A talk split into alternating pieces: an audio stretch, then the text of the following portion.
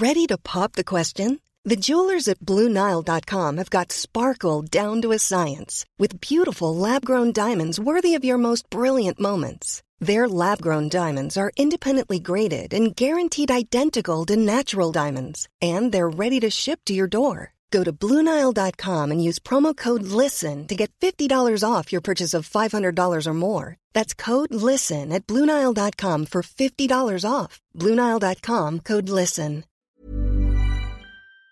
Tenemos en la línea telefónica al doctor José Nabor Cruz Marcelo, él es secretario ejecutivo del Coneval. Este, y esto tiene que ver con el asunto de, pues, de que la pandemia incrementó el gasto catastrófico en salud en 2018. Doctor eh, Cruz, ¿cómo está? Muy buenas tardes.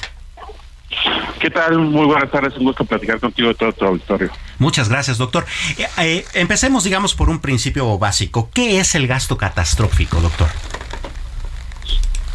Perdón, tuve un poquito de interrupción. ¿Podrías volver a, repetir la pregunta? Con mucho gusto, doctor. Empezando, digamos, por un principio inicial, eh, ¿qué es el gasto catastrófico?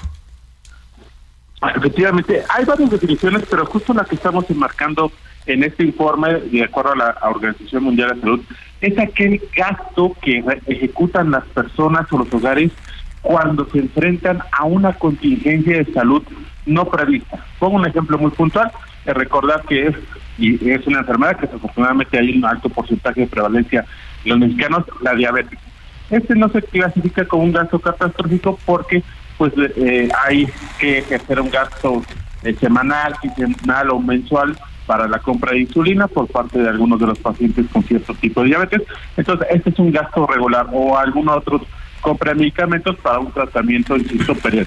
Pero cuando se enfrenta una situación de salud, algún tipo de accidente, o como en el caso que fue por la COVID-19, una enfermedad que no se tenía prevista, se puede clasificar la parte del gasto total que ejecutan los hogares o las personas a cuestiones de salud no previstas, se puede clasificar como un gasto catastrófico en cuestión de salud que es tremendo para, para, para la gente sin recursos especialmente. Estamos conversando con el doctor José Nabor Cruz Marcelo, secretario ejecutivo del Consejo Nacional de Evaluación de la Política de Desarrollo Social y quien sí le sabe a cómo nos encontramos en materia de pobreza en el país.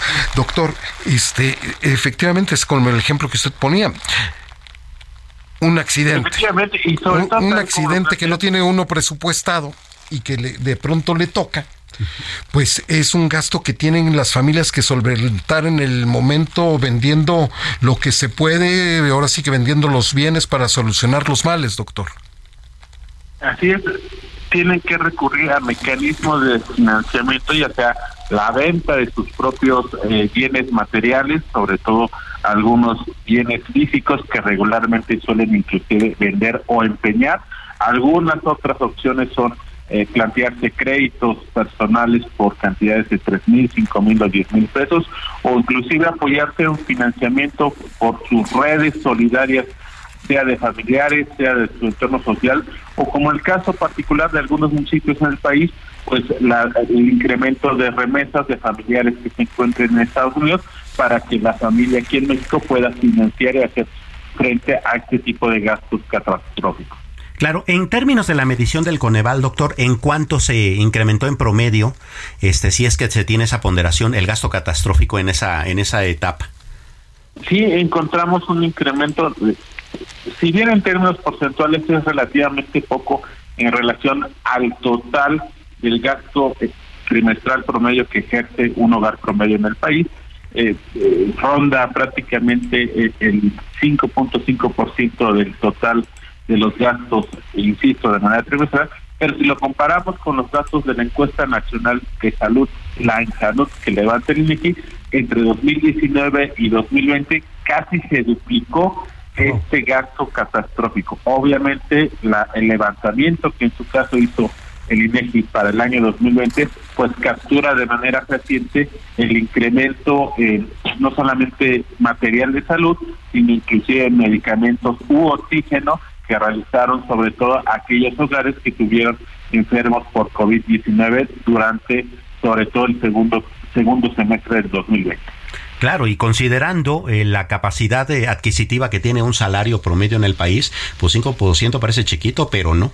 No, es muchísimo, porque las familias entonces tuvieron que comprar cubrebocas, Así tuvieron que comprar pruebas COVID y en el caso de las familias en las que tuvieron algún fallecido, doctor José Nabor Cruz.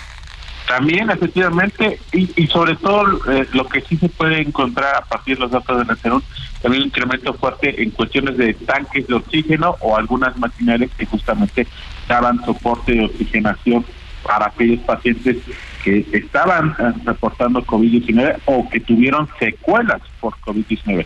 Si bien en esta segunda parte no hay todavía mucha información robusta, pero claramente podemos eh, plantear la hipótesis de que también ha habido un costo adicional para aquellas personas que reportaron COVID-19, no solamente en México, sino a nivel internacional, derivada de las secuelas. Sabemos que aún hay varios estudios en el ámbito internacional que están identificando varias secuelas de diferente índole para diferentes tipos de población. Entonces seguramente eso también está impactando negativamente en los gastos no previstos que tienen que realizar las personas que sí están reportando diferentes secuelas por COVID-19, insisto, a nivel internacional y obviamente también para el caso mexicano.